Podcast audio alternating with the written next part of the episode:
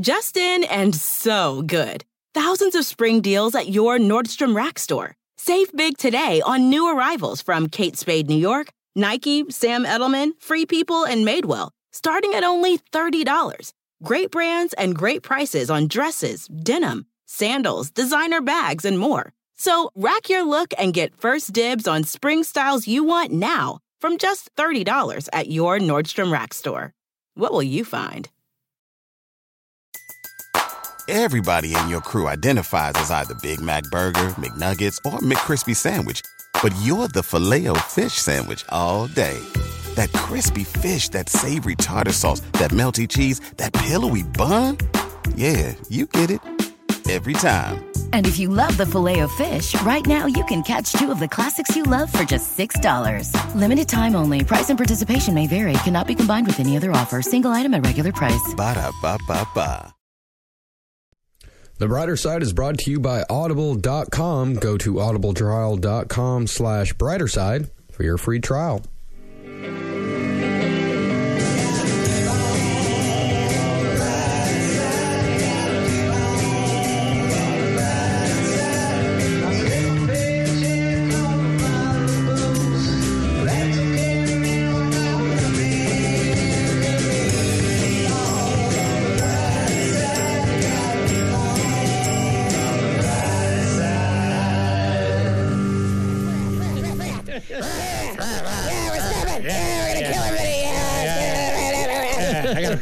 Shaking it mouth. Oh, fuck yeah. I got some meat. I got some organ meat. I want to eat that organ meat. Yeah. Ooh. Fuck up in the middle of an animal. Oh, yeah. I want to feel that blood in my mouth. Oh my god. Hmm. There's something good about knowing, like, because if you eat a little muscle of, a, of an animal, you're like, oh, they can keep living.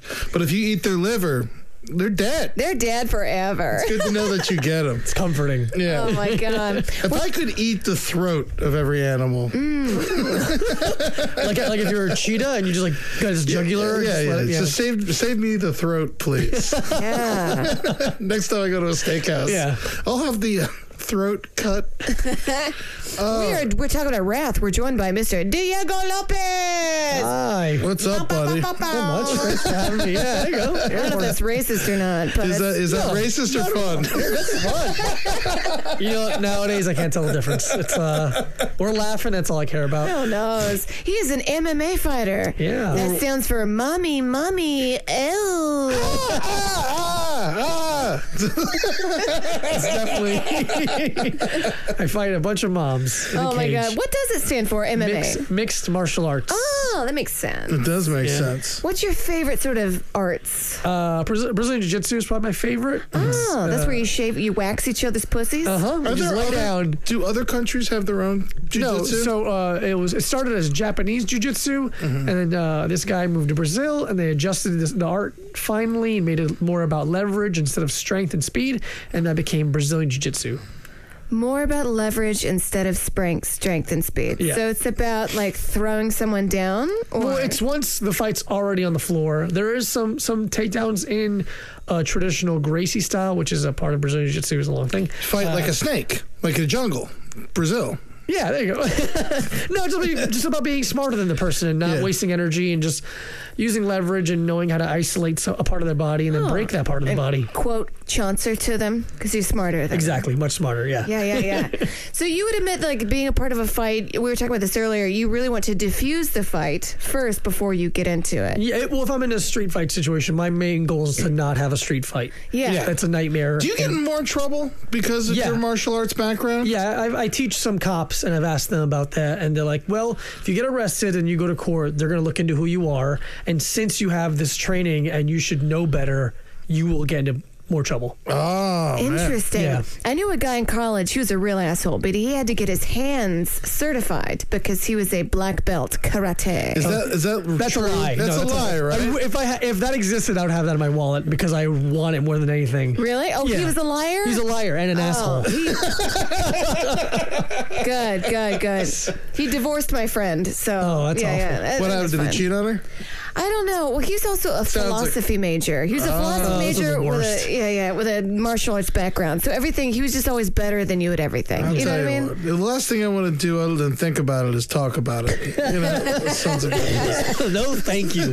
He was a piece of shit. Let me sit in a room and deal with it. So what made you want to become uh, MMA fighter? You said you did it late in life or later than most. Yeah, I, I moved to New York at 22, and I was bored. And my friend asked me if I wanted to go try out a kickboxing class, and I was hooked. Yeah. And I'm a very uh, obsessive person. I don't like using addictive. I think uh, obsessive. I mean, like addictive sometimes will make someone think that you don't even enjoy what you're doing. Like someone's addicted to cigarettes, but they could hate cigarettes. I I love things so much that I just completely become obsessed with it. Uh, and I started training, and then after a few years, I, I decided to try a fight out. And then uh, uh, So I you trained fought- for more than a few years I before your first actual Fight. I started training in 2009. My first fight was in 2012. Wow. Really? Yeah. So I'm sure it's like stand up comedy. You know, I I mean, I'm guessing from my personal experience, you do open mics for like two or three years, and then you do your first show. Mm-hmm. Yeah. Yeah. Um, it's the kind of thing where like you, there's so many.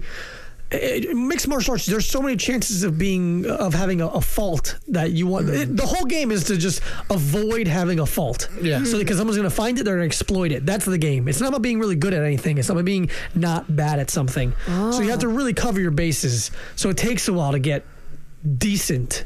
Yeah. Um, Really? So you got to be good at like karate, jujitsu, Jiu-jitsu, judo, wrestling, sambo, striking, which is Muay Thai, boxing, all that's it's just a lot you have to deal with. Oh my god. And then there's the cardio, the the strength, the flexibility, the mental side of it. It's a it's a lot you have to think about. So I, I might be way off base here, but you seem like a normal straight shooting dude. You know, like, Yeah. you don't seem like a like a like a crazy dude. Most fighters aren't. Yeah. So do you see red in the ring, or is it still just always like playing a game of basketball? No, my, my goal when I fight, well, my, my initial thing was I wanted to see how I would deal with that situation because I wasn't, I was bullied as a kid and I didn't do well. I was terrified of confrontation and I mm. wanted to get over that part of my life. And my goal was to see how I would deal with it if I would freak out or get scared or let the emotions take over. Um, but my goal when I fought was to be void of emotion Yeah. and be sort of robotic and just do what I had to do, do do the goal that I wanted, and leave. I, I never, I was undefeated. I never raised my own hand. I never cheered. I never yelled. I was just there. I won. Good. Thank you. Bye. So you're undefeated. How many wins? uh, six. How many knockouts? Uh, no knockouts. Submissions. All submissions? Uh, Jiu-jitsu? Four submissions. Three submissions and uh, decisions. Oh. Holy shit! What was your first fight like? Um, it was weird, man. I was in, I was in, it was in New Jersey in a in a basketball like a, a school's basketball court. Um, a bunch of friends made the, the drive down, and I fought towards the is well same thing like in shows where they book a lot of people, so like they'll bring their one friend. They, they have a lot of fights, so they bring a few friends, so it actually makes money. I was like 13th fight out of 20 or something, and Was it like two minute rounds, some shit like it's that? It's uh, three three minute rounds. Okay. And um, the fight started, and I was I, I've been an athlete, so I've dealt with high pressure situations. Like I played hockey my whole life, so that aspect wasn't alien to me. But just the fact someone's trying to hurt me that was new. Um, fight went three rounds. I won towards the end of the third round with a rear naked choke. It was very. Uh, not even happy. Just I was, I was just uh, so I was, I was just glad it was over. That's all it is. I'm just like, all right, cool. I'm safe. I can go eat pizza now and hang out with my friends and enjoy my life. Sometimes I get like that in a high pressure show when I got a lot of lines or something. As soon as it's over, it's like, thank fucking It's God. relief. It's relief. It's You're all never. done. Yeah. Also, with an MMA show, is one of my greatest fears, and that's your shin bone going inside itself. I've seen those videos online. Uh-huh. Yeah, yeah, they break. And that's fucking horrible. You see Yeah. some gnarly shit up close? Um, not a lot. I mean, I, I've seen someone's ankle snap. I've seen. Uh, a few people pass out, and that's it, there's something very instinctually wrong about seeing someone passed out. Yeah, where you- because it hits they're you. about to die. yeah, it hits you in the gut, man. It, it feels awful. Um, We used to do it to ourselves for fun when we were kids. yeah, a lot of people used to do that. It's weird. Uh, California dreaming, we called it. Um, but I, Do you We ever call feel it wall bad? hits. Wall hits? yeah. Do you ever feel bad when you make somebody pass out? You're like, Um, I'm, so, I'm sorry. I'm sorry. It depends on the situation. When I, the hardest part to me about fighting was hurting a person that I was, I could have been friends with. Like we're very similar. We had the same faults, the same journey. But That's like a real fight. Yeah, like Yeah. a cage fight. But and someone hurting me in, in the street, which hasn't happened since I haven't been in a street fight since I learned how to fight. Really? Yeah, which is I think. Unfortunate. No, I'm happy. Still, I want to test myself. No, I know who the fuck I am now. I don't need someone yeah. to, to, to prove it to me in the street. So if I'm training, let's say I'm just sparring with someone and I drop them with a punch, Mm-hmm. do I feel bad? No, um, because they're an adult. They know what they're doing. I'm not trying to hurt anyone when I spar. I'm trying to make it realistic without going full full clip. Yeah. But I mean, it's it's going to make that person stronger and better. And, and again, it's the same thing for me. If someone drops me, which I've been dropped a million times sparring, Yeah. Yeah. It's thank thank you so much. I'd rather my friend find my faults than some stranger. So, Well, yeah, because you shit, you get up, you hug each other. You know, it's like, yeah, you know, it's just, yeah. That's what I've, I've always appreciated about fighting. People always shake each other's hands before and after the fight. Yeah. It seems like you really respect each other. Yeah, absolutely. Because not only is this person someone who's making you better, they're giving you a reason to make yourself better. If if I didn't go to bed every night knowing that there's this dude training his ass off to kill me, I wouldn't be working hard. Yeah. Mm-hmm. And now it's just made this thing in me where I can't stop working hard. I just have to work hard, or else I think someone's gonna kill me. So it's just it's now this thing that I'm so happy that I have, but it's because of these strangers who want to hurt me. Yeah, you brought up an interesting point earlier about having something to prove. Yeah. Do you think um, that ultimately makes you a stronger fighter in the end, having something to prove, as opposed to being maybe physically better or at the right age to start it? It's almost like a childlike factor where you think you have something to prove to your father or your brother. To me, it's my dad and my brother. That's that's been as I get older, I realize that's the only thing that I d- care about is making sure that they respect me Yeah. and are proud of me. Older I don't brother? know. Older brother. Yeah, I'm the middle child. Who would have guessed? Um, uh, but I think it, it, it Your family ever watch you fight? Um, not no. No. No, they live different places. My brother watched my last fight. Uh, it was live streaming. Oh, okay. That was cool that, that he got to watch it, but not in person. It's Um, intense though, yeah, uh, especially for him. yeah, he's he's super supportive now, and uh, not now, but super supportive in general. Yeah. But uh, I think he'd be fine with it. My dad hates. My, my parents hated it. Mm-hmm. They're super supportive. They want me to do what I want, but they're like, we don't want to watch that. we don't want to watch you fight. But you think a father would be like, my son's a fighter. Yeah. yeah. Oh, that's what he says to some people. You know, yeah, I'm sure he says it to somebody, but I don't know. He, he was more like, I don't want you to get hurt. I don't want you to Yeah. to be, uh, you know, punch drunk. But I didn't do it for that long. So Yeah, you only did it for a couple years, and so it's not going to happen to you. You, you, uh, being around, did you see any of those guys who Punchy maybe dudes? stuck in a little too long, maybe has some CTE? Um, a little bit, a little bit where you can see, but there's still like the only guys I see are usually people that are still fighting. That Yeah. stuff kind of comes along a few years after they retire. And then the the the, the symptoms kind of show up, and it's kind of terrifying and very sad. but MMA actually isn't as bad as boxing or No. even football. No. no, because there's there's more options. Yeah, I 'cause can you kick you in the usually tap body. out or- yeah. exactly. Yeah, the, the more options, the safer the person So is. it's probably the safest option of the three. Of those three, I would say yes. Uh, It's pretty crazy And when I think- watched, if I, I watched football recently, and I was blown away by how dang, like someone grabs you by the legs and starts spinning and um, to take you down, like you're gonna tear your legs apart. Absolutely. it's so insane. That's what happened to Bo Jackson. yeah, exactly. He broke his femur. He stopped himself and broke his own femur. I can't remember, through his He hip. was, he was his hip. He was It's running insane. too fast, and someone grabbed his back leg, and Yeah. he did it himself. That's insane. And Oh. I was, and my friends were watching wrestling, and I was blown away by how fake fighting is more dangerous than real fighting. Because they're all flipping up and around They're the trying to air. Make it look this like this grandiose thing where f- real fighting is simple, clean lines, in retraction, underneath, take them down, whatever it is. But no one does backflips and fights, but they're doing it all the time. That's the real dangerous part of it. Mm. I, I do respect the fact um, of learning the craft of fighting. I think that if you have a, um, some people are born with this innate scream inside of them, and I think you should learn how to cultivate it in whatever way possible, whether that be comedy, fighting, sewing, whatever you have to do. Mine was weed.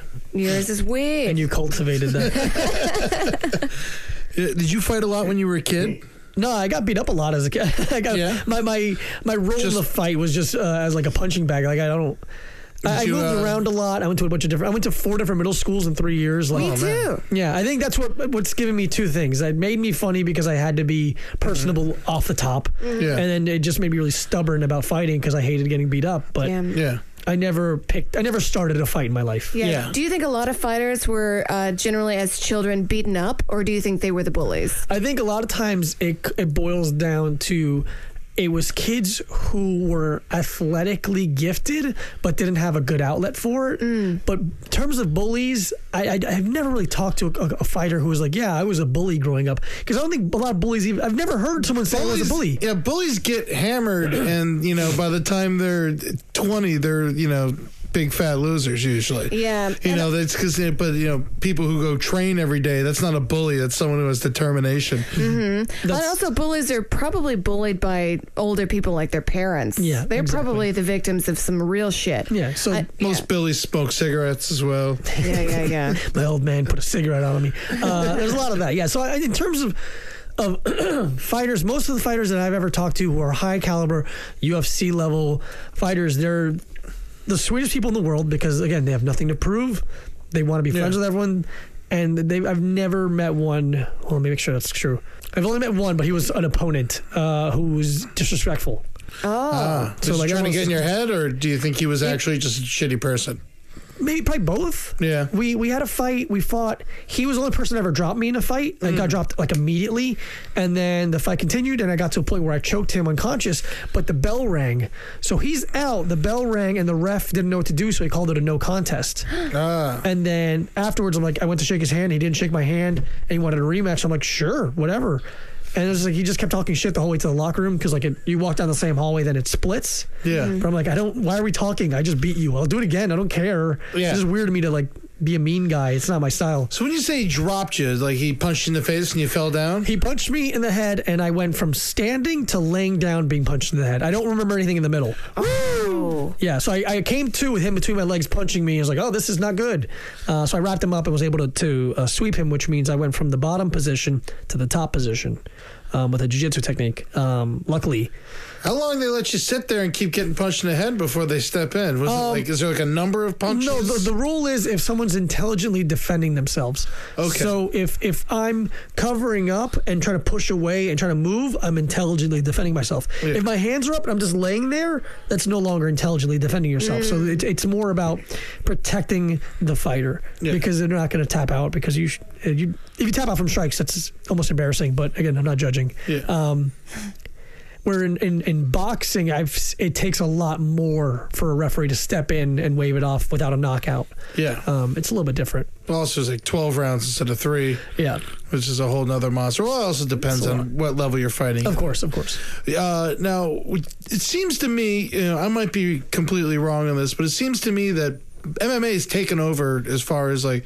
boxing is concerned. Like, it's more people are watching MMA than they are boxing. Uh, Would you say that's a safe uh, assumption, or I would say that the MMA is bigger in a broad sense, but the the peak of boxing is still bigger than MMA. So boxing has a few stars that are just so popular right now. A Canelo, a Triple G, um, Floyd's out now. Uh, Andre Ward. These f- four or six guys who are just at the so powerful, but MMA I think is bigger in, in total. It's two different types of fans, but usually there's a, an overlap in the in the fan. yeah? Um, I think since boxing is one dimensional, the uh, layperson is more entertained by MMA because there's more things happening. It's easier to pay attention. But unfortunately, what that means is if an MMA fight goes to the ground where it becomes more technical, it's harder for people that don't know what's happening to understand who's winning. Yeah. it's bor- that part becomes boring. Unless they one of them like picks the other one and starts slamming. Exactly, exactly. When when I've, I've watched a lot of fights where to, that's when it gets really fun to me when it goes to the ground. and There's like small technical things happening, Yeah. And people start booing. I'm like, why are you booing? These are two people doing something amazing, and you have no idea. Yeah. Ooh, do you ever get a boner whenever you fight another dude? I've never not had a boner.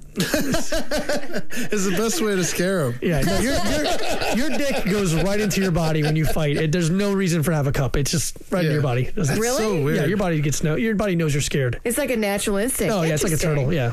Whoa. you know, there was a general, it was a guy called General Butt Naked. And Yeah, yeah. He, I know yeah. him. yeah. Libya. Libya, he'd take it, he and his child soldiers, they would take their clothes off and they would just huff fucking paint or whatever. Mm-hmm. And then they fought naked. And it was a big scare tactic because imagine a 12 year old boy running at you with a knife. You're going to be naked. You're like, I don't know. Yeah, yeah, I don't know what to do. Oh no. Yeah, you don't want to touch them, but you, you got to, I gotta do guess. something. Like I'm gonna defend myself. I'll use my feet. I'm not touching. guess that's probably why they get shot so much. so much. There was this uh, exhibit at the Natural History Museum, and it's the blue whale exhibit. And the blue whale, their heart is so big that toddlers the can. The size of an elephant. Yeah, toddlers can crawl through it. In fact, and they had like a life size um, exa- a piece of it, and these, uh, you know, and they were like crawl through, and they were like, "You're too big to fit through, Amber." And I was like, "I'll show you." And uh, so I went in, and I crawled in, and it was just me, and I crawled in, and there was like three just little babies inside, just alone, no cameras, and I was like, "I Oh, gotta you missed go." your chance. you could have gotten I one. could have got, I could have molested one. I was like, I gotta go because one of these kids would be like, she touched me, Yeah. and like my life is over. Yeah, you know that's what I mean? Yeah, yeah, yeah. I'm scared to be around kids these days. You know, you want you want as many adults around as possible. You don't want to be alone with a child ever. Absolutely no. All they could say is like, he touched me, and your life is fucking over. over, even no matter what. It's just there's such a power these children have. God, what are you gonna? It's like Salem witch trials for pedophilia. I don't think they really know that power or even think in that term. I teach kids. It's it's like Don't tell them. yeah, don't tell them that. Whatever you do, don't say anything about what we learned here. No, there- that's that's been one of the, the coolest things about martial arts to me. So now you fighting. teach kids how to fight. No, I, te- I teach adults, but I also teach kids. Yeah, I teach for uh, I teach at Williamsburg MMA in Brooklyn, and I teach uh, like uh, five to eleven or twelve year olds. And it's been the most awesome thing ever. Dan, Super rewarding. You should put that on your Tinder profile because Oh. I'm telling you, women's pussies are gonna open up like the fucking Hoover Dam. Oh, I teach good to children know. how to fight. yeah, yeah. The Hoover Dam doesn't open up, by the way. Oh shit. That's the whole It's all point. points, all points, all shut down. Well, you know, it's wrong Panama thing. Canal. Panama Canal, yeah, Yeah, yeah, that would've been a good one. It opens up every twelve hours. oh, you watch out. What was like? What was like a wonderful breakthrough moment you had with a child? You know, where they, Yeah. where they like learned something that you taught them. There's this one kid uh, who was getting bullied, and he's super shy. He like wouldn't talk much. He was getting bullied, and I talked to him after class, and like, yeah, look, a lot of people get bullied, blah blah blah. It's it's the person is bullying you not because of who you are, because they don't like themselves, and about their home life. And you're really lucky because you like your home life, and it's going to be a phase. This person might keep being rude, or not, might might, might not. It's kind of part of it, and. uh he went to school and then came back a few weeks later. Well, he came back every week, but a few weeks later, he told me how he talked to his bully and how the bully kind of not necessarily understood, but it felt that he wasn't afraid anymore and hasn't mm. hasn't messed with him yet. And that the mom told me about it afterwards, and I was in tears, of course. To That's That's great. amazing. Yeah, because oftentimes bullies they they can smell fear in somebody. yeah, they're They- cowards. Yeah. they don't want to attack anyone who will, who will stand up for themselves. Yeah. Yeah, most of them just actually just want money. so you ever been in any? Um, tell me about any real fights that you were in. Maybe because you said you were younger though. Yeah, I was a teenager, and like You're a I- teenager? I, was. Uh, I started. When was the last real fight you were in? Well, it must have been like 2006 or seven, where I was hanging out at a bar, and all my friends in South, I'm from South, I grew up in South Florida. Hey, I thought you looked familiar. All right. I'm from Boca. oh, it's great. Uh, like Cooper City, Davie. Oh, we area. played you guys. All right. What'd you play in? Uh, I played uh, Olympic Heights football. Nice. Yeah, Oh, well, look at us. we played Cooper City for the kickoff classic every year. Oh, I didn't know that. Yeah. That's great. I didn't play football, but uh, I love the bond Florida has. Well, I guess every state has it. Well, not Florida, it's special though. Florida special 'Cause everyone hates Florida, us. Florida, Yeah, yeah, yeah. People, yeah, Florida gets shit on a lot, and I'm also I got the Florida Jersey connection as well. My really? family's from Jersey, That's so funny. and I grew up in Florida. You know, so I get I got it twice from everywhere. Yeah, yeah. Two negatives equals a positive. Yeah, that's right. I was born. I was born in Paterson, New Jersey, and grew up in South Florida. oh man, Oh, that's right. you guys gotta hug it out Oh, after we will, we will. We will. We'll turn off the lights. Get, I um, love it. One time I saw these like I was like drunk. I I was like outside of a bar and I saw these two men, and they they weren't drunk. They were just sort of like just dudes at a bar, and they they one of them turned to each other and they said, "I love you, man," and the other one said, "I love you too, man," and they just hugged each other. But it was so genuine Yeah. and joyful, and I started crying. Yeah. Oh yeah. You get men get drunk enough. We we actually show real emotion. they weren't even that drunk. Yeah. They were just like sort of drunk, I guess. Like Mm-hmm. not enough to drive, but like they could still operate a forklift. You know what I mean? I mean, my buddy just had a kid. Uh, you know, I was tearing up the moment I saw him. You know, we grew up, we were best friends. You know, it's a, it's a special bond. There. That seems to be the thing with like dudes and like especially like out of high school into college where they can only really uh, show their feelings for their fellow dude when they're drunk and that kind of gives them an outlet to be like I love you man yeah we're always they're always hugging on each other like Yeah. yeah. no judgment now we're all drunk and having fun and being uh, you know a- affectionate and it's okay it's a kind of weird outlet It's for okay, it but I'm saying you don't have to be drunk. Just you know, the men listening to this podcast. I know the world tells you you have to take your emotions and shove them down into your gut, but really, show them. Do You know, you, you got a guy friend and just hug him. Say, I love you. I love you, man. I appreciate you. and that's nothing but good in the world. Anybody that calls you a faggot, you tell me who they are, and I will come down and I will MMA fight them. yeah All right, I think we got to uh, wrap this interview up. Thank you so much, Diego, My for pleasure. stopping by. My Mr. pleasure. Diego Lopez, do you have anything you want to plug? Twitter? Uh, you got any shows coming up? or? Yeah. check out I have a web series online called Rope a Dope where I talk to comics about being in a fight Oh my That's god. cool. You asked me, and I was like, yeah. I was in like a child, but I'm not now. Like, no. yeah, yeah. and if you want to come take a class Williamsburg and MMA come by Yeah, Fuck how much yeah. for a class? How we'll much? talk about it later Okay. okay. Hell yeah, Diego. Thanks for coming by, My buddy. Thank we'll, you. Uh, we'll be catching up soon. Cool. Thanks, guys. Bye. Bye. Riggedy, riggedy, wrath. Yeah, coming at you with a knife, with a gun, with a sword, with my bare fucking hands, baby. Yeah, we're talking about the rage that fills your hole that is human skin. All right. Erupt the anger that is inside of you. Let it out. Let it out. Na na na na na. Volcano of emotions. Cena John, everybody. Hey, Amber Nelson, good to see you. Hello, it's wonderful. Mary Kelly's here. Hello. And we're joined with a man uh, who has experienced wrath personally, Doug Smith. Hi. You're smiling now, but there's I, we see the wrath inside Oh, of I've been smiling the whole time. Always look on the bright side.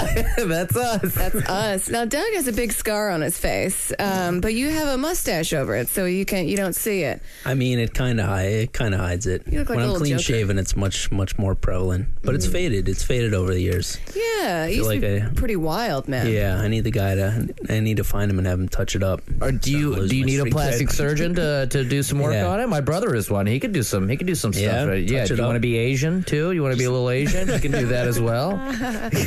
As Yeah. well. Stretch it out a little bit. It never tummy- hurts in the comedy biz Yeah. to have a little diversity in the Yeah, mix, right? absolutely. Can he make me gay too? I would like, yeah, I would like a gay and a more Jewish looking nose. I think would help me a lot in this business. So you got attacked with a box cutter, huh? Yeah, tell us I mean, this it was, story. It This- was just like a plain like razor. It was like one of those little uh those little box cutters that have like a little plastic casing around it, you know. So set the scene up for us. What? How did this all go down? Uh it was 6 years ago. I was leaving Cabin, the show formerly known as Cabin, rest in peace. Rest in peace. And um I went down into the Second Avenue subway station, Second and House. It was First like mistake. Ten o'clock. yeah, yeah. People ask me if I go back in that station. I'm like, no, I don't. But it's because it's like I think that station smells worse than any other station Yeah, in the city. it's a bad one. Just the stench of rat shit is ungodly. Yeah. So uh, I went down in. It was like ten o'clock at night. That's a pretty busy station on a on a Thursday night. You yeah. know? and uh, I go down and I swipe my card. I go through the turnstile and there's a woman screaming, and behind her is a guy and he's like groping her ass and grabbing at her. He's not trying to rob her. He's just really trying to rough her up. No one's doing anything, and uh, There's people around. yeah, there's people around, and no, one, I think I think some people. I actually for at first thought they were like I thought they were a couple, and I thought they were, I was just like that's Oh. a domestic disturbance. I'm not going to get in the mix. And then he threw her against the wall and he punched her in the face like with all his might. Oh my god. throttled her, and still nobody said anything. And I yelled. Everyone's him. just ignoring. yeah, yeah. Oh, that's like a It's Kitty the New York Genovese way, thing. Terrible. Unfortunately, people are like, oh, I'm minding my own business. So I, uh, I'm a very non-confrontational person. So I, I, you know, I was like, I have to do something, but I was like, uh, what I yelled out, I said, "Hey, buddy, that's a lady." I yelled it though. I really yelled it. Pardon me, sir. And he was just like, "Oh my gosh, I'm so sorry. I didn't notice." I forgot my glasses. Oh my God. So he kind of looked at me like, well, yeah, I know it's a lady, dude. I know what I'm doing. And then he hauled back to hit her again, and I yelled, I you know removed Buddy from the equation. I said something like, "Get your fucking hands off of her." And I walked toward them at this point. He lets her go. She goes. She's screaming her head off. She runs out of the station. She took the punch like a champ. He like hit her oh. hard, and she didn't go down. Oh my god. She ran out of the station, and then he turned to me. And by this point, obviously, you know, they had just come off a train. So everybody that had just come off that train was gone. There was still like a couple of people going down into the station, but that mezzanine area was pretty empty at this mm. point. So he now he's now coming at me. He's got a crazy look in his eye, and he's like, "What you gonna do, motherfucker? What you gonna do?" And I'm like, my heart is pounding out of my fucking chest, and he's uh, he's got me backed against the wall, and I'm like, "Well, I've never been in a fight before." And I've always, I always kind of wanted to get in a fight just to see what I was made of, you know. Yeah. And I was like, well, what better time than now, right? So it's like, all right. Did you tell him down. you've never been into a fight? This is You my first none time. of this, man. Give me my first time. Give me a minute. Give me a minute. Give me a minute. Let me play the Rocky theme song in my head a couple times. So he gets me uh, against, you know, I'm like kind of pinned against a wall. I have nowhere to go. So I step in and I take a swing, but I'm about as far away as I am from you right here. I'm, like I'm like five feet. five, six feet away. So just a big swing and a miss. Were you drunk? No, I wasn't. So stone cold I sober. I, I maybe had like one beer, one, Yeah. two beers over the course of like three hours. Not even enough to give you those beer muscles. Yeah, not even enough. Yeah. No liquid courage in me whatsoever. And so, what were you feeling anything, though? I was a little tired. when you even like approached, what was like? What was your kind of emotional state? Did you would you feel like were you more trying to defend the girl, or were you in a state of like I want to stop this guy? Like I'm angry I at was the more guy. like I want to fuck up this guy. Yeah. you know, because she was already gone at this point, so I didn't. I could have just run away. You know what I mean? yeah. I Yeah. could have run away. I could have easily just ran down the stairs and escaped. But I was like, no, I'm gonna fuck this guy up. Yeah. So I clearly did not fuck this guy up. I swung and missed. And then he, Pulled out a box cut. No, so then he stepped in, hit me, he punched me, and uh, I came back and I kicked I kicked him in the stomach, and then he went running out of the station, and I felt like you know I was like I felt like king shit. I was like I showed him, motherfucker, and uh, then I went turned to go, go down the stairs to get on the train to go home, and a woman coming up the stairs saw me, and she was like, "Oh my god, you have a massive laceration on your face," and I looked down, and blood was just pouring down my jacket. and you didn't feel So- it because your adrenaline was going. I didn't feel it, and I didn't see it. He just had this thing. He had the blade just like tucked between his knuckles. So, I so I don't know. That's an, that's another thing. I don't know if he got her with the blade too. I don't think so because I feel like I would have seen blood on her face when she ran out of the station. I don't know if he had the blade in his hand the whole time and he just popped it out when he hit me or what. But I didn't see him like reach into his pocket or anything. So I had no idea that he had a blade in his hand. You know, That was So not his first rodeo. You wouldn't think so. Well, they actually, not to jump ahead too far, but they, they caught the guy three days later outside the same station. He was just a homeless guy who had no priors other than panhandling and public intoxication. So that I think that unless he just never got caught before, I think that was his first day at the rodeo. Wow. So- was he fast moving or slow moving, like a zombie? like He was, I mean, he was fast enough. He was 51 years old. Oh, God. 51 year old homeless guy. So, um, I keep picturing, like you know, when you look at their ankles and they're all swollen. Yeah. sometimes, Oh, what Jesus, is that? Uh, I think it's gout, right? Isn't that uh? I don't. Area. Is it either gout or it's like untreated diabetes when they're just like swollen and scaly and cracked? And, Yeah. Yeah, I think Oh, it's gout. God. It's Is it? apparently very common. Yeah. What is gout? It's Oh, that's like horrifying. uh, middle. It's inflammation of the joints. Yeah, and basically like a lot of like fluid gets down in there, and it's like when you uh, it happens when you don't you're not eating properly. Which Yeah. if you're homeless, Yeah, I always see their feet and their ankles swollen, like the toes just kind of crusted out. you just know? like get some socks. I know. You know, some come socks, on. Like little corn chips, little Fritos on the end of their toes. Get some smart wool and some Birkenstocks and get it get it going Get already, it right? together. I was God. talking to some guy in the park. We were having a conversation. He was like talking about his tan lines, and I was like, "You got to get some like suntan lotion, man. That's bad for you." And then he goes, "He's like, oh okay." He goes, picks up trash trash, and I was like, oh, he was a homeless person. For some reason, I oh, feel like that's a common occ- occurrence for you, Amber. Like you just talk to someone, and you're like, you- "Oh, you're homeless." You gotta so well. You gotta get some suntan lotion and a home.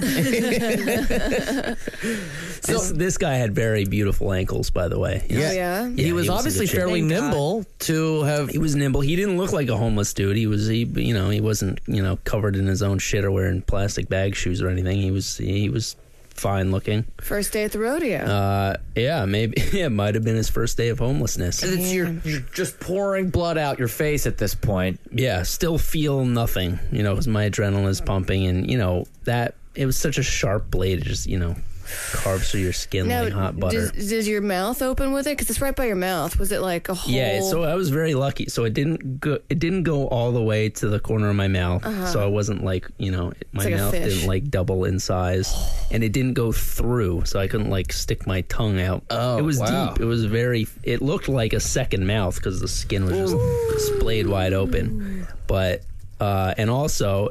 Obviously, if it was lower, Oh, yeah. could've hit my jugular and killed me. And if it was higher, all the nerve endings in your face are up like near your cheekbone. Uh-huh. I would have had paralysis on this side of the fa- on my face. So I'd have like I would have had like a droopy like Harrison Ford looking face. But you would I have have been a picture so. I can show you guys. You would have been so much funnier though in any of those. yeah, that's it. Before I he got saw. Yeah, I've stitched up. seen that. Holy Oh my shit. god! By the way, that's the first image that comes up if you type in Doug Smith comedian. Congrats on your fame. Oh my god. your se- search engine optimization is on point, Doug. I mm-hmm. love it. Ooh. You could put a penis in that and fuck it, right? right? I'm surprised he didn't. So you, you get it stitched up. You did you ever get Put to meet the couple victim? penises in there. Did you ever get to on meet the, the girl that?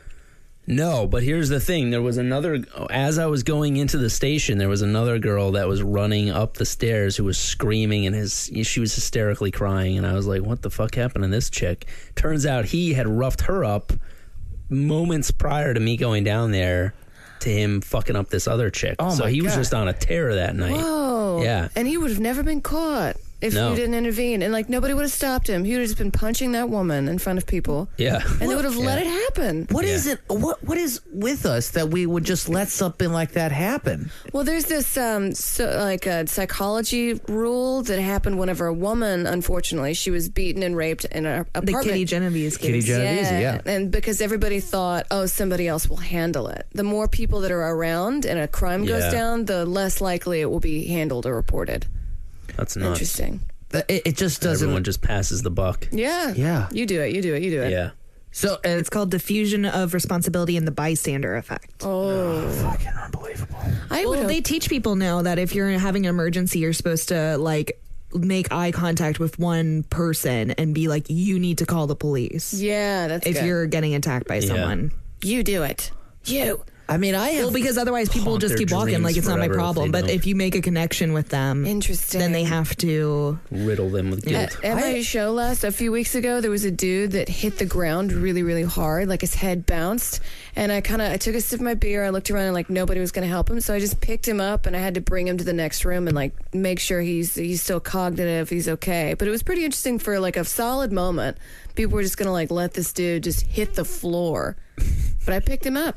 I'm Yeah, strong. I mean, it doesn't make any sense to me why we want to. I mean, I don't know. Maybe it's just something that's in us, a few people that they just want to engage. Like one of the things I love about this city is that we can just engage people in the battle zone of the streets and the subways of New York. Yeah. Uh, I was on the train with Ben Kissel one time, who, by the way, is not a bodyguard. Don't ever think because Ben Kissel is six feet seven inches tall, he doubles as a bodyguard. The first to scream. If if there are two people in the room and it's me and Ben Kissel, I am the strong, tough one that will engage. so we're on the train and there's this guy who has a shirt that's like kind of a joke about HIV, but it says like I'm positively HIV.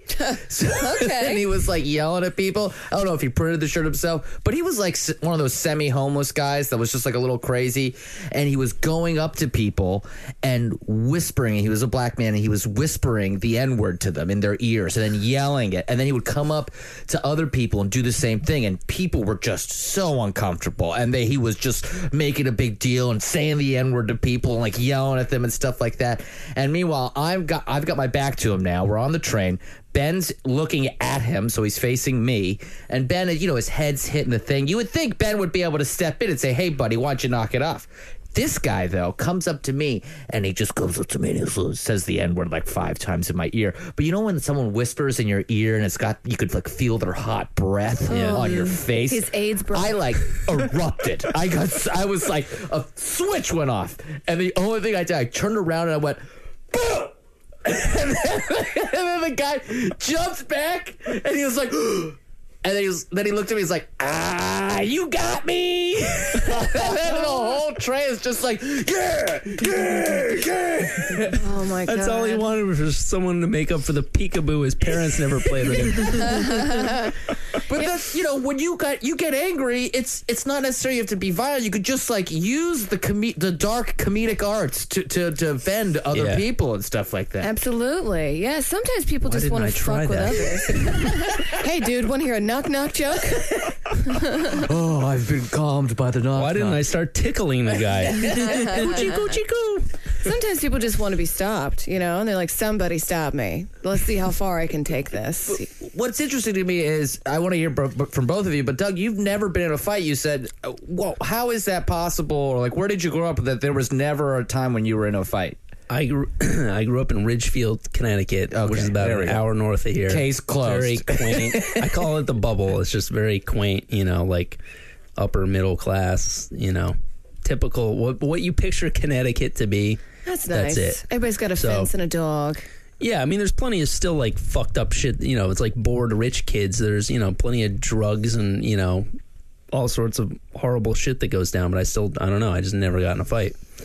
But you like maybe rough housing and stuff like that, but never like a actual fight fight. Yeah, never. Amber, I feel like you've been in a fight. I'm sure, right? Uh, no, maybe when I was a little girl in the playground, but then I quickly learned that people don't like that. And then I didn't, I've been using my words, knock on wood, ever since. I've been in several fights. Really? Yeah. Yeah, I mean, I got picked on, so I mean, I, you know, when the jokes run out,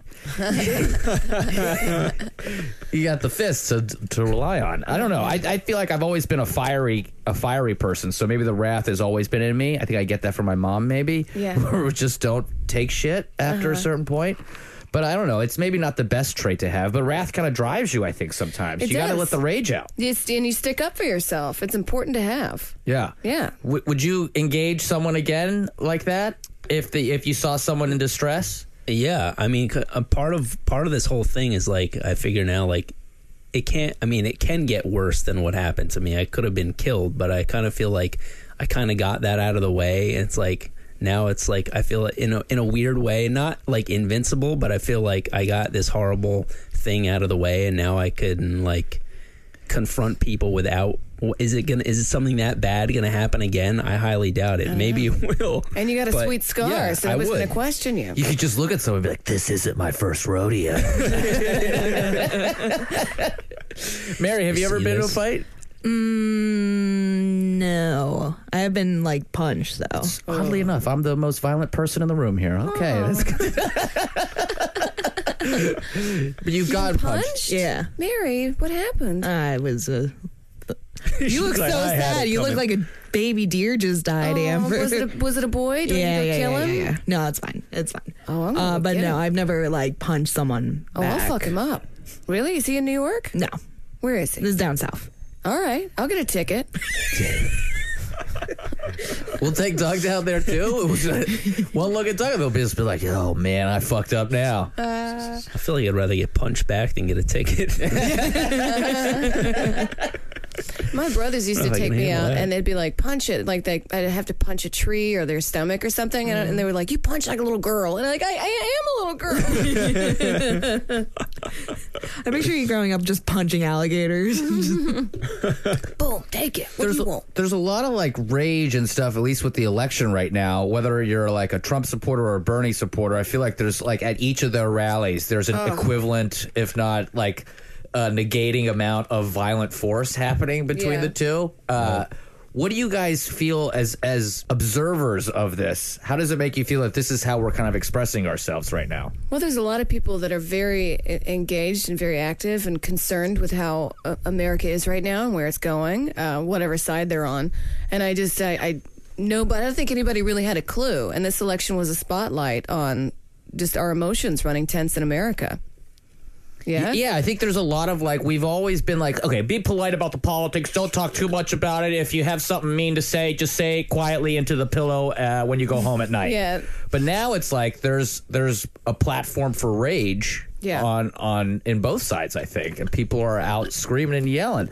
I don't, I really don't know what to really make of it, eh, other than like I'm kind of shocked but not surprised at the same time. Bernie supporters were always, uh, I found the scariest. My boyfriend went to a uh, Trump rally, but he, he did it as a bit. He, I think he had a hospital gown, he had the hat on, and he was going, brains, brains. and the joke was, those Trump supporters don't have brains, whatever, you know? Yeah. And But these Bernie supporters surrounded him, and they started being physically violent, and the people had to shut off the cameras and go. They're like, we have to go now. Have you ever, uh, have you ever, are you politically active? Do you ever get fired up about politics to the point where you want to like kind of scream and yell a little bit? I'm I never have been politically active. I mean, I feel like this, you know, this election, you kind of have no choice but to kind of get involved and pick a side. Um, I grew up a Jehovah's Witness, and they're like they're neutral. So I, my parents were not politically minded at all.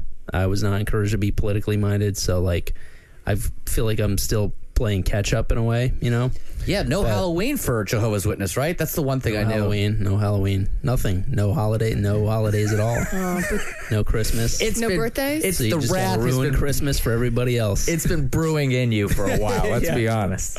Do you raise your baby as a Jehovah's Witness? no, no, no, no. I I'm vehemently opposed to Jehovah's Witnesses now. And your parents are they still uh, Jehovah's? No, my mom my mom died when I was 17. She's the one who spearheaded the whole thing, and then my dad and I kept it up for like three years, just because it's you know it's it's a very tight knit community. It's like all we knew, Mm-hmm. so we kept it up for three years, and then after after three years, I was like. I can't fucking do this anymore, and I thought my dad was going to be devastated. He was like, "Whew, thank God you said something." What do Uh, you do every Sunday? Do you get together and knock on people's doors? yeah, yeah. Wow. Is that what is that is that what happens? Yeah. I was knocking on doors from the time I was old enough to talk.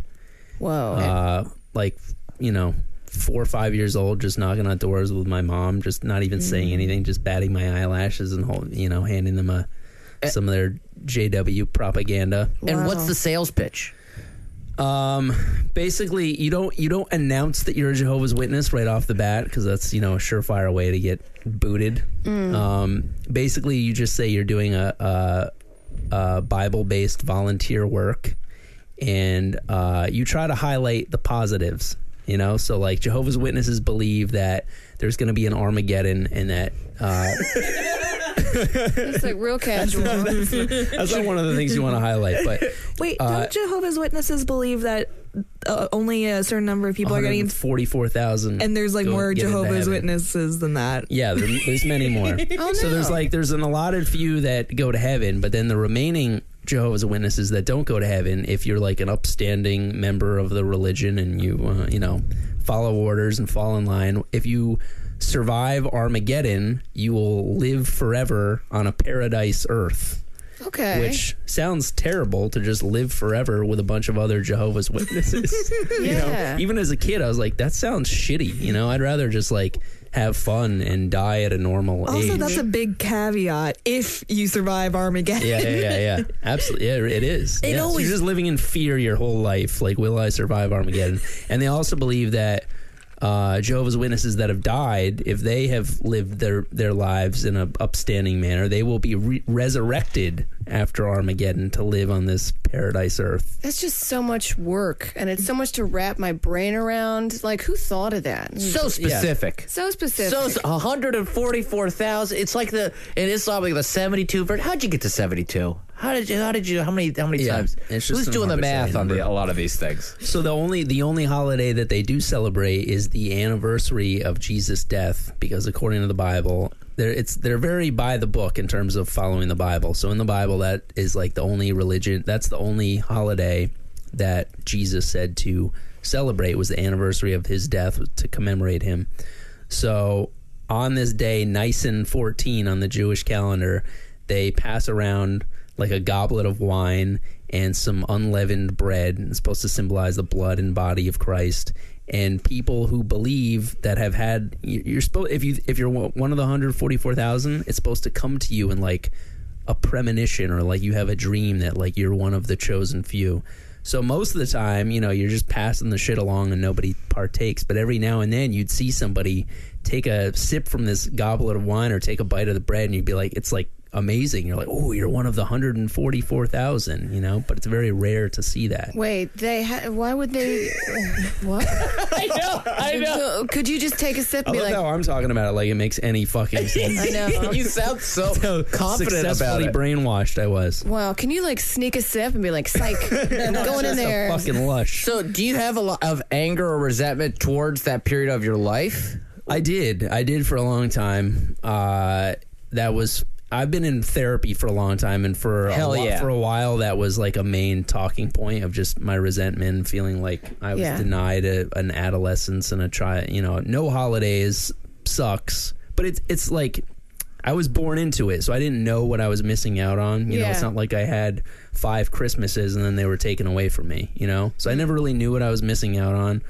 Uh, the hardest thing was like that they, you know, once you become a teenager and it's like you can't date. There's no premarital sex. You're not you're, not allowed to masturbate. I used to have such guilt about masturbation. I used to put five dollars in a jar to donate to the church every time I did it.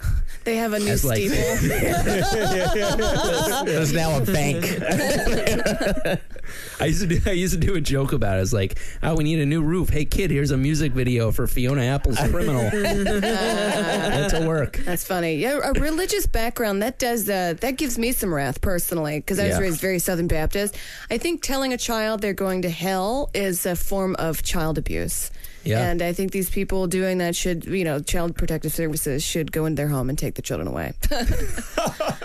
And it's also like Yeah, not I giving agree. the kid the an option of what's out there about spirituality will, can create a lot of anger inside of them as they grow up. Because then, if they do start seeing what else is out there, they're like, "Well, what the fuck am I doing here? None of this kind of makes sense to me." And now they're probably going to deal with it in a range of different ways. I mean, Well, that, yeah, that's the thing. A lot I've s- I've seen a lot of Jehovah's Witnesses who were so repressed for so long that when they did finally leave, they just totally fucking went off the rails. You know? I used to work at a gym, and this dude who I think he was misunderstood. People always called him an asshole, but I kind of like talked with him a little bit. He was a body dude, whatever, bodybuilder. Um, and uh, I found out that he was a Jehovah's Witness. And at like 16, 17, he was caught having premarital sex, and he had to leave his family, leave his community. They would never accept him again. And he had so much rage inside of him that he only knew how to get it out with working out. That's it. Yeah. That's what happened. My brother was my older brother was disfellowshipped. That's what happens when you get caught doing something that you're not supposed to do. Um, he uh, actually no, he he wasn't disfellowshipped. He disassociated himself. Disfellowshipped is when you get caught doing something and they kick you out. Disassociated. He was so disillusioned by the whole thing that he wrote a letter to the congregation saying, "I want no part of this. I don't believe in this." He he basically voluntarily cut himself off. But then my parents and I could have no contact with him for years. And then finally he got married, he had a kid. He was, you know, an upstanding member of society. It's not like he was like some junky lunatic Yeah, who he was could have been, though. He could have been, yeah. How old was he when he left? 21? Okay. so you didn't talk to him for four or five years. Uh, yeah, yeah. All my all my siblings, one by one, kind of fell off and left, and so I've. They were all much older than me. They're 14, 16, and 18 years older than me. So I had there were there was a good stretch of time where I had very little to do with all three of them because my parents were so again so brainwashed into thinking that they had to cut off all times all ties with them to like punish them and teach them a lesson that's basically the mentality is like if we stop talking to you and you're banished from your family you'll come back Oh my God! Now, did your mother pass away before saying goodbye to her children? uh i mean she she it was kind of this weird thing where she had contact with him but she was very conflicted about it the whole time you know really? So she passed away, and like your brothers and sisters never really um, sat beside her hospital bed or anything. They they did they did. I mean, it, you know, there under circumstances like that, it kind of goes out the window. You know what I mean? Um, but there there was a definite like strain there where she felt like she shouldn't have anything to do with him, but she of course wanted to. You know, especially once when they started having children. You know, like my brother who disassociated himself had two children at this point, so she wanted to see her grand kids. You know. That's so disgusting. So, imagine, yeah. I imagine some people are just like, no, no, I still want to just die and not see these people. Right. Oh my God. Oh no. it's so sad. I hate it all. Yeah, I really, I really brought it down. No, this is No. How this do we is what- find the bright side of this? no, the bright side Well, is I, yeah. I- go ahead. I can tell you. I can tell you one thing that I immediately was able to find the bright side in is uh, in the Jehovah's Witness congregation, as opposed to like the Catholic Church where there's one priest or one minister or whatever. Jehovah's Witnesses, everybody is kind of an equal participant in the congregation. So like on Sunday, there's more than one church service too. So there's Sundays, Tuesdays, and Thursdays. We go to church three times a week Yeah, I went to as well. and um, basically everybody that wants to in the congregation can uh, get on stage basically and like give a basically like a sermon to the congregation. So I was doing that from the time I was eight years old. Before I Oh. was even tall enough to reach the microphone at the podium. They would like they would roll up a, a, a soapbox for me to stand on. You're like, my toys. my, the guy said my toys are super cool. so you're getting great stage time as a kid. yeah, totally. Do you ever remember seeing anybody that was just like batshit crazy doing their minister? Oh yeah, there was like it. It draws in some very weird types. You know, there were people that were illiterate that couldn't even really read, and they would just be stumbling through these Bible verses, and you're just like, oh That's my right in that religious wheelhouse. Their stage the presence less you is could read. terrible. um, but I like kind of always took a liking to that part of it, you know, and uh, I got a lot of encouragement. I mean, I, basically, what you do is like you read a couple of Bible verses and then just like do some commentary on it, you know, That's nice. and uh, that was like so. I never really had a fear of public speaking or anything like that because I was doing I was getting up in front of eighty to hundred people from the time I was eight years old. You know. Do you ever do like Mike's of the City? It's like, man, I got bigger crowds when I was a Jehovah's Witness. Nice. I was singing as a kid in Southern Baptist Church, but Yeah. women were very much. Uh, you were women were because you were talking about how everybody's sort of equal. Women were were not. Uh, you were expected to never speak up in church. Um, you could not be a deacon. You absolutely absolutely could not be a minister. You could do some choir work and you could sing, but that was about it. Yeah. you didn't do the speaking in tongues thing? That was that different? No, that's uh, Pentecostal, I think. Got it. Yeah, yeah. Well, I I think I might have gotten a little carried away by saying everyone is equal. I mean, the the elders in the congregation were all men, but in terms of like who could give presentations to the congregation, everybody at that point was, you know, it was, it was an even split between between men and women. Yeah. Um, but it's been it's been eleven, no more than that. When did I leave? Thirteen years since I went to a Jehovah's Witness meeting. Wow. that may have even changed. I don't know. Maybe women are allowed to be elders now. I highly doubt. I highly doubt it, but maybe. And you have a child now. What do you? What is your views on like raising your child with faith or spirituality or or wrath for that? matter? None, none. I mean, I basically just totally swung in the other direction. I wouldn't say I'm like an. I wouldn't say I'm an atheist, but I'm definitely, uh, I guess, agnostic. you know? Right. Yeah. Um, I think that's something that you should let your kid decide on his own. You know, Yeah. I think it. The, I think it's like you said. I think it's cruel to force your child into a religion that they want no part of. You know. Yeah, especially religion that's so hell based. Yeah, Everything you're just absolutely. scared. It's you spend entirely- childhood yeah. terrified. It's like when I go to a Catholic wedding, I just see crucifixes like every five feet on the wall. There's just just a death corpse of Christ on the wall, mm-hmm. and I'm always like, "Where's all the love? Where's all the happiness? Why don't we get like, let's get positive with religion? You know? Yeah, everyone's motivated by fear. It's terrible. Yeah, and also drinking and eating the blood and the body kind of thing was always freaked me out too. That seemed Yeah. like a little Rob Zombie-ish to me. I never yeah. understood that. I don't know why we always had to do that. When I See, was if it was put in those terms at the time, I would have thought it was cool. Rob Zombie does it. All right. Just pour it all over your chest. all right. Well, I think we should probably wrap it up then. Yeah. I think. Well, this was great. I mean, is there anything else? Let's. uh, At the end of the day, right, Doug? You, the wrath helped you. Yeah. Gain get to some like higher plane of, of kind of thought or confidence in yourself, or what would you say? Uh, yeah, I mean it's it's the Je- well the Jehovah's Witness thing gave me a greater appreciation for life because the first twenty years of my life was just so sheltered, yeah. and I was kind of trapped in this bubble.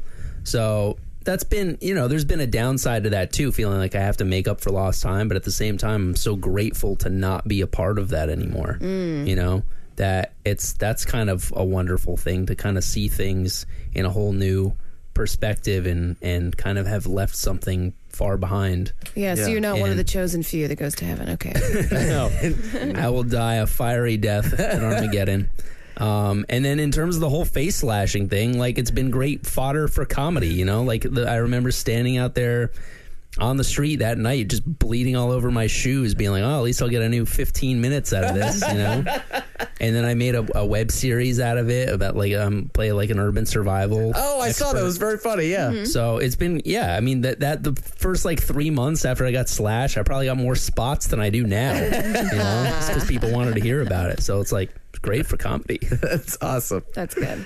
Uh, well, Amber, what about you? What about Wrath for you? Uh, live, laugh, love. You know what I mean? Uh, Wrath. I can be uh, an angry, bit angry person, but every once in a while I have to just kind of breathe. But I think anger is what got me out of Louisiana. It got me to New York. It got me pursuing the dreams and the things that I want to do. So Yeah, I would. I would really. I would echo that statement. I think I. My rage has always, I think, been a little bit of an issue, but I think in my older years, I'm, you know, I'm 32 now. I think, I think I've calmed down a lot, and I don't flip out as much. But I do think it is like a motivational thing. It does drive you a little bit when you get fired up about something. Mary, I, I mean, I agree completely. I think um, wrath is just an emotion like every other um, emotion that you can use to be either uh, uh, proactive in reaching your goals or you can let it destroy you. So I'd love to hear what the people in the Facebook group are out there that are listening. Send us a message uh, on Facebook or something about when you kind of express some wrath, or in a good way or a bad way. I think it'd be cool to explore and talk about. Uh, Doug, do you have anything to plug? You were, I think, on Conan recently. Is that right? I was, yeah. You can check that out. It's on the Conan website on YouTube. Um, and I'm going to be at uh, Philly Helium this weekend. Okay. Uh, yeah. Is that uh, is that's in Philadelphia? Yeah.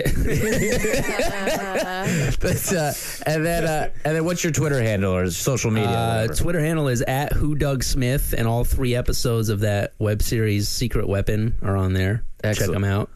awesome. At Amber Smelson. that's correct. I got some out of town gigs coming up, but can't remember where they are. so follow me on Twitter. Uh, I'm at Cena John. I I'm just sitting perfectly still in Brooklyn right now. Mary. uh, you're listening to Cave Comedy Radio based out of the Creek in the Cave in beautiful Long Island City, New York. You can follow me at Mary J. Bulge on Twitter or MJ Bulge on Instagram. Thank you. Babe. Thanks, guys. All right. For more shows like the one you just listened to, go to cavecomedyradio.com.